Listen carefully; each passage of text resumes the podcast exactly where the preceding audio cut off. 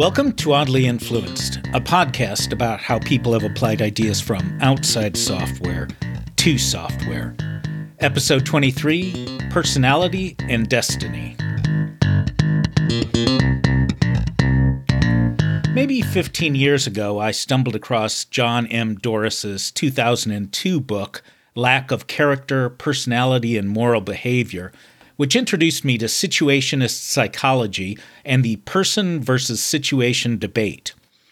The question under debate was, how much of behavior is driven by personality, and how much is driven by the situation or environment?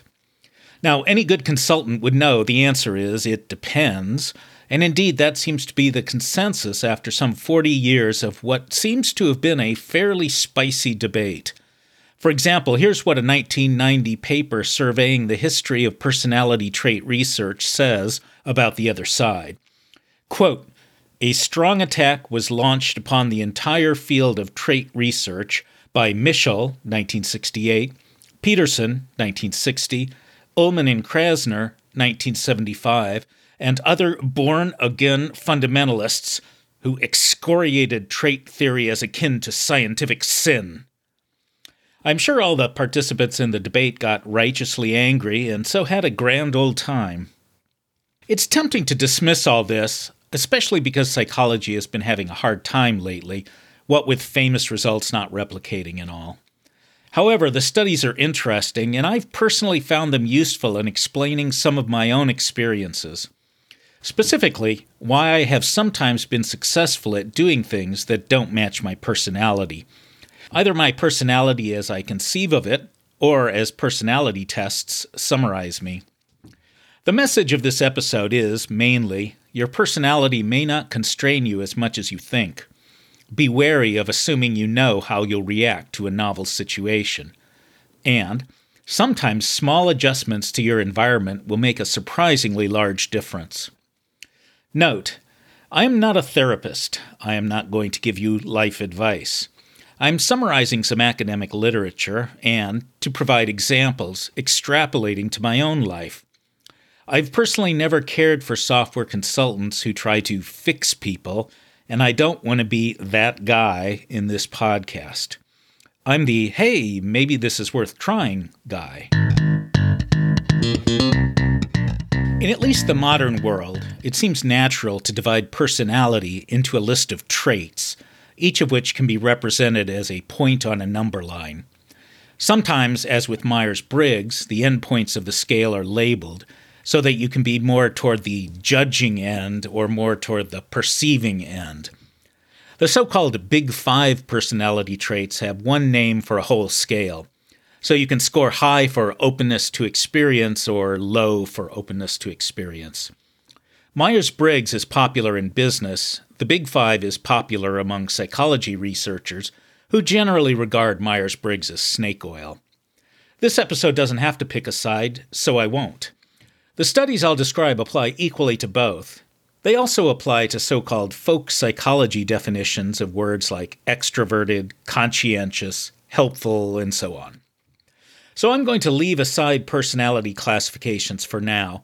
I may add a bonus episode because their nature and what it's valid to say using them is interesting. The great granddaddy of situationist studies was Newcomb's nineteen twenty-nine, The Consistency of Certain Extrovert-Introvert Behavior Patterns in fifty-one Problem Boys. The study was done in a summer camp. At this time, the word extroversion had conflicting definitions, as it still does today, having only recently been popularized by the psychiatrist Carl Jung. The study consisted of camp counselors, who just happened to also be psychology students, recording behavior during certain activities. For example, after boys organized a game, a counselor might tick off one of four possible behaviors for a particular boy. Insisted on doing the organizing himself, gave constant advice to the leader, helped to plan, but loyal to the leader, let others do all the planning.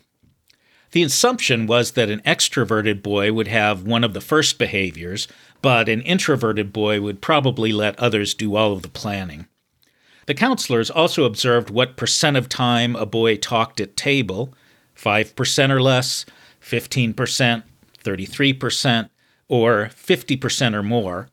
And what percent of the time did he play or work alone, using the same categories? There were a total of thirty activities monitored. The boys didn't know they were part of an experiment, and they weren't even told that they were all problem boys, although some guessed. Aside from the covert record-keeping, this was an ordinary summer camp, and most wanted to come back next summer. I bet most people would say a person who monopolizes table conversation tends toward extroversion, as does someone who almost exclusively plays in a group. So the measurement of the first for a boy ought to do a fairly good job of predicting the second. But, quoting Michel in two thousand four, Newcomb was shocked to find that the average correlation coefficient based on daily behavior records across the situations was about zero point one four. When I gave a talk on these results at X P Universe twenty eleven, I made a slide of what a scatter plot with a correlation of zero point one four looks like. It's in the show notes. I defy you to see any relationship between X and Y. Newcomb's last sentence in his monograph is, quote, "And if this work points in the direction of a more individual technique, instead of a dependence on using type psychology for educational and therapeutic purposes, it has perhaps been worthwhile." Well, that matches my biases, so case closed. Oh, all right. It's expensive to do such studies, but there have been replications by those born-again fundamentalists. For example, Michel and Shoda looked at a more recent residential camp for problem children, taking advantage of the surveillance tech used there. They looked at aggressiveness in different situations, like when teased or provoked by peers, when warned by adults, or when approached positively by peers. They concluded, quote, "Aggressive behavior in one type of situation did not strongly predict the individual's behavior in a different type of situation. The same individual who is one of the least aggressive when teased may be well known for his characteristically high level of anger and irritation when flattered and praised." Close quote. That actually resonates with me. While I'm not a problem child, not exactly, and I don't get angry, many people have noted how awkwardly I receive praise, how eager I am to deflect it. These results are troubling because it sure seems like we have more consistent personalities than the studies show. One reason might be that we let our conclusions determine our observations. In the Newcomb study, there was both the daily recording of events and later summary ratings by the counselors, I think at the end of the summer. Both used the same list of activities, including the three I've already mentioned, plus ones like, did he tell of his own past or of exploits he had accomplished? And did he spend quiet hour without loud talking or running about? For each such behavior, they assigned one of five summaries. One, never occurred at all. Two, rare, very exceptional. Three, occasionally, not frequent. Four, fairly frequent. Five, very frequent, prominent characteristic. The counselors knew of the hypothesis that the boys had an underlying level of extroversion or introversion, and that that level predicted behaviors. Newcomb wrote of the summaries, quote, "These ratings tended to confirm the relationships demanded by the hypothesis of extroversion-introversion, whereas the daily records did not. The conclusion can scarcely be avoided that these relationships are found in the minds of the raters to a larger extent than in the boys' actual behavior. One behavior connotes another in accordance with these mental habits, and in reporting behavior, those that do not fit into the picture tend to drop out, unless retained by some means of objective recording." Close quote. In other words, once I've concluded Bobby is an extrovert, I'll remember that he both talks a lot at table and mostly plays in a group, even if one of those isn't true. Here's another study, one that also shows how we may place more weight on favorite summary words like conscientious than on the more complex actual behaviors. Seeing like a state comes to mind here. See episodes seventeen through nineteen. I couldn't get the original description either legitimately or via Sci-Hub, so I'm working off a brief description in one of the papers linked at the show notes. The psychologists studied the conscientiousness of college students as they went about their lives. As part of the setup, the college students were asked in what situations conscientiousness was important. If I'm interpreting the summary correctly, two things were true. One, overall situations, there was the usual lack of consistency.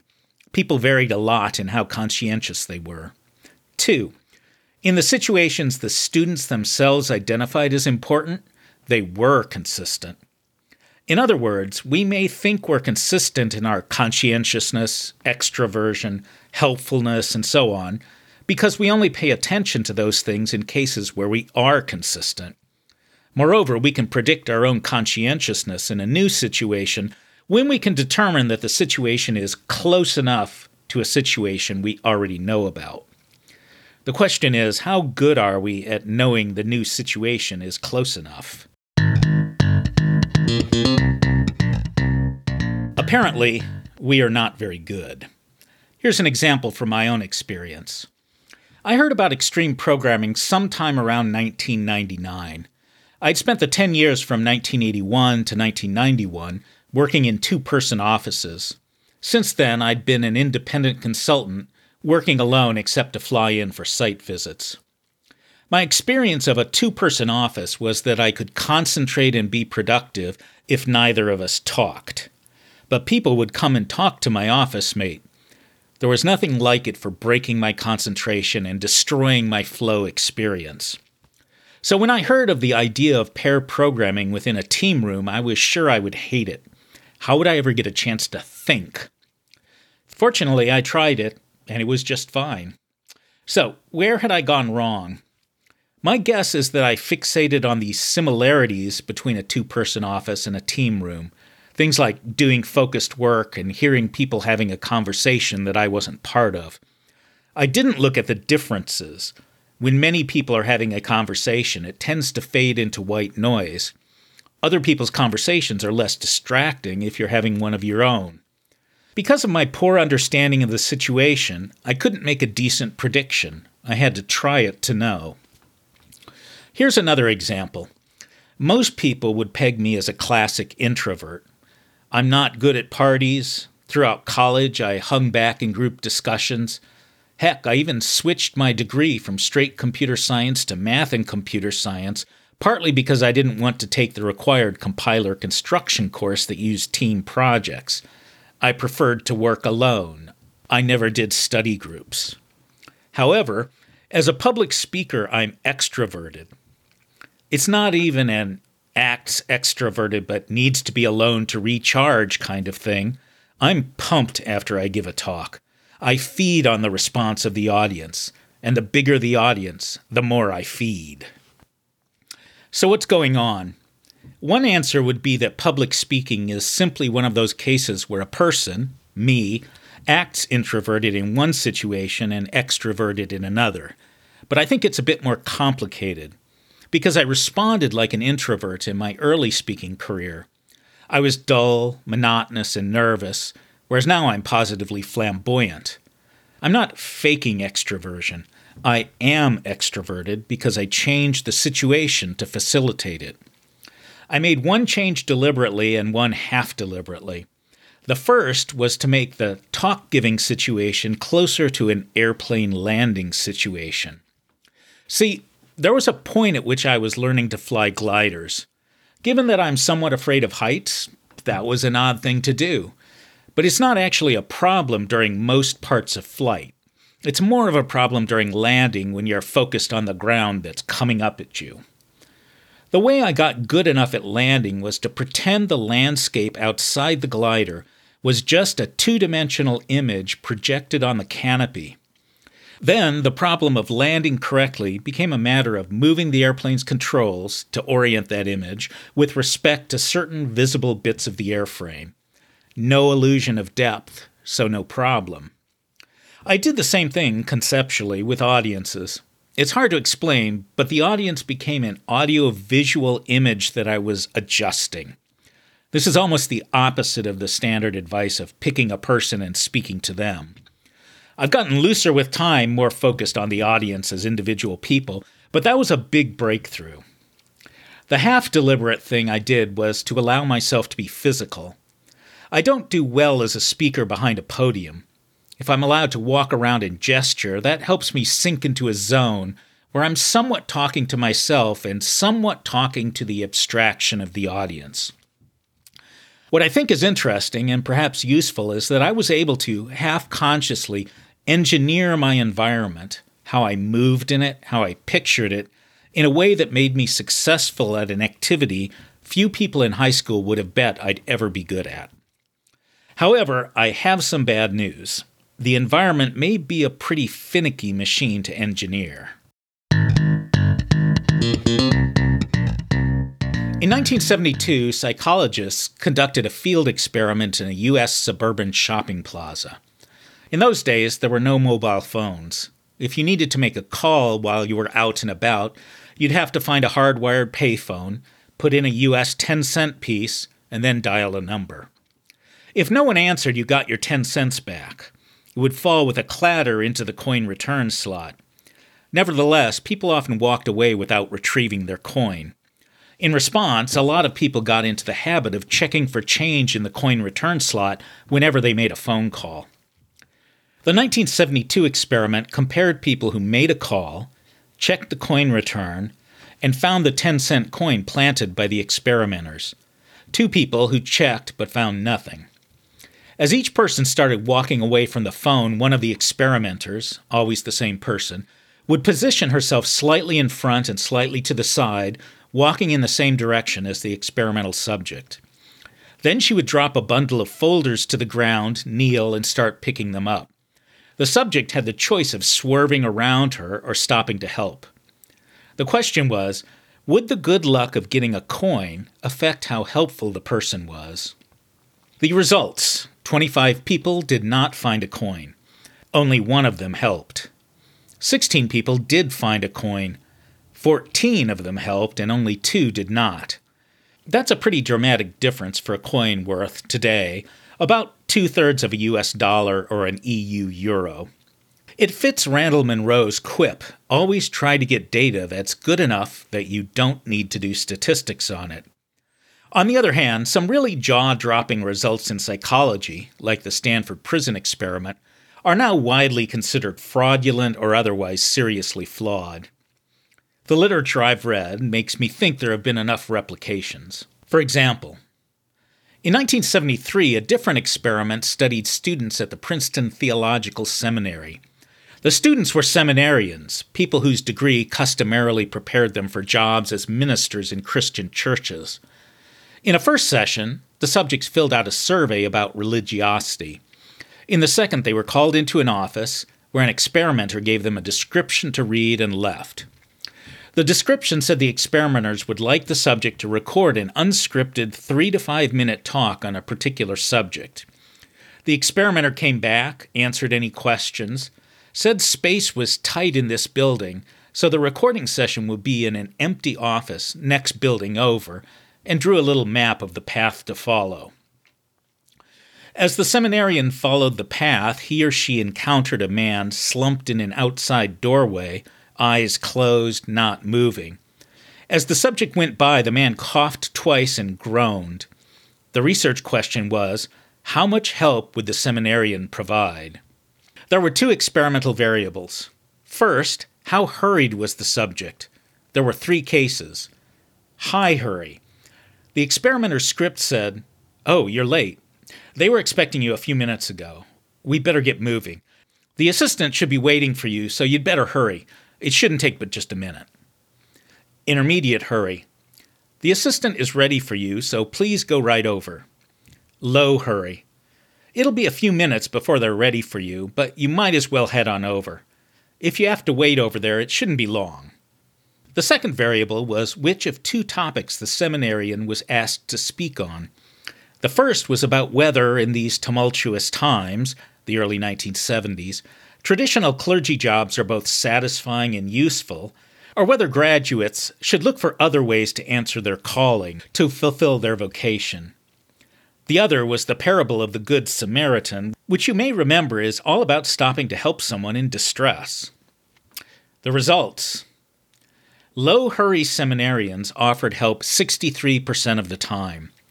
Medium-hurry, forty-five percent. High-hurry, only ten percent helped.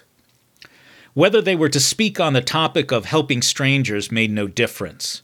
In fact, quote, on several occasions, a seminary student going to give his talk on the parable of the Good Samaritan literally stepped over the victim as he hurried on his way.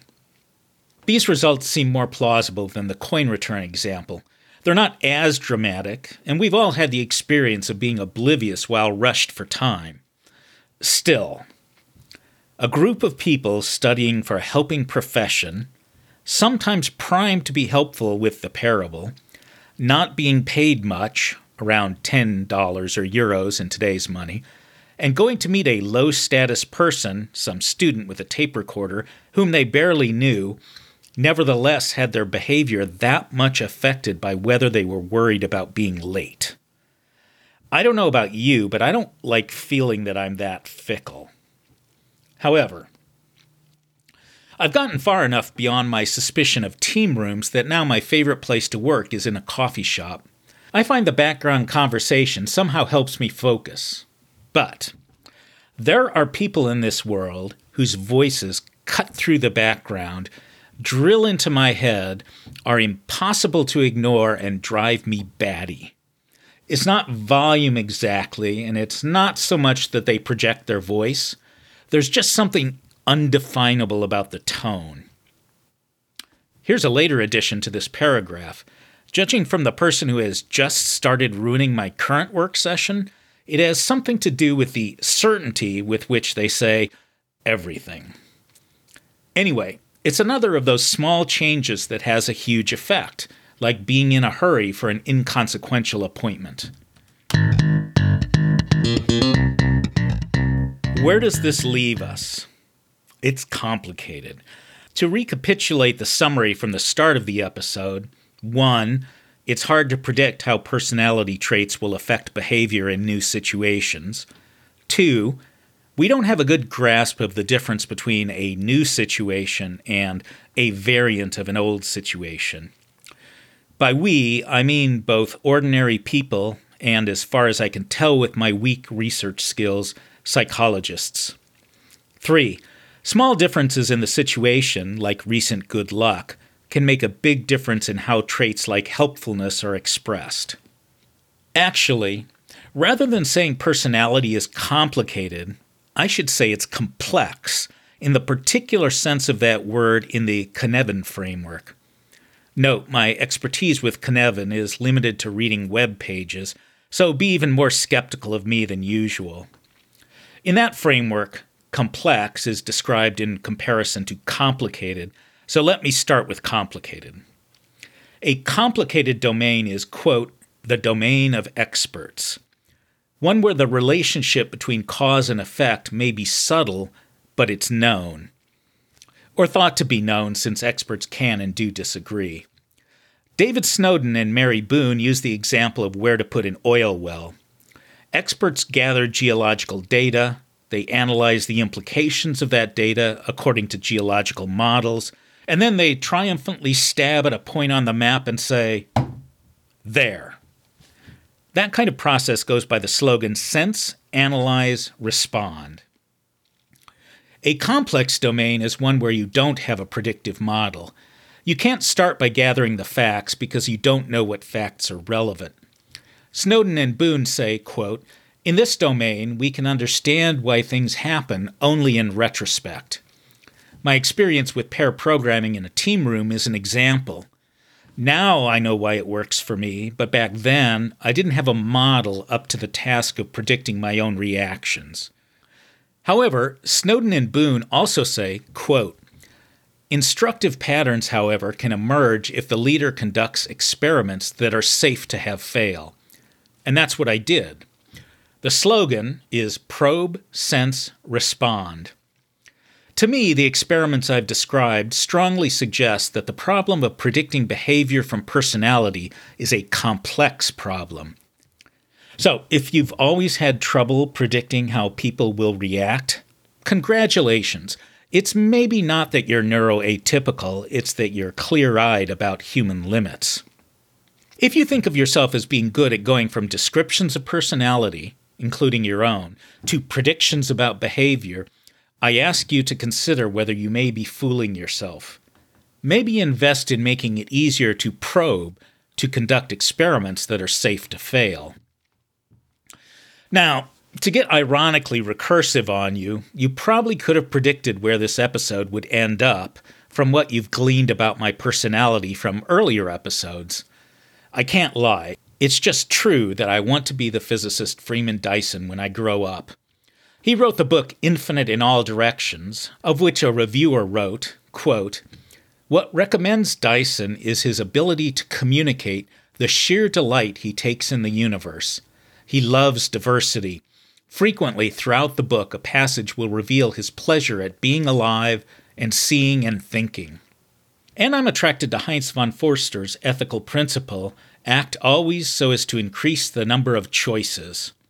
I score very high on openness to experience in Big Five tests, despite the apparent contradiction of being notoriously and excessively a creature of habit. What I say to that, Dawn, is that I'm open to any experiences compatible with my daily routine of sitting with a laptop on my lap in the morning, then riding my bike to where I can sit with the same laptop on a table, then to the gym, then sit more at a table, then ride back for dinner at the usual time. The apparent inconsistency is another example of what this whole episode has been about. So there. For me, well-off, retired white guy, most experiments are safe to have fail. Plus, I get a lot of gratification from the ones that work out. I'm glad I found a new, therefore, by definition, for me, interesting way to work. But lots of people aren't like me. Lots of people couldn't care less. If a successful experiment warrants nothing more than a shrug, and a failed experiment isn't safe, why wouldn't a person keep to situations he or she understands? In that case, as the conscientious college student study suggests, within a fixed and controlled set of situations, things like Myers-Briggs maybe have some predictive power, or at least serve as a shorthand and scientific-sounding way to explain why you don't want to go to that party. If being able to say you're an int J makes you happier, I say have at it. It takes all sorts to make a world. You do you, I'll do me, and thank you for listening.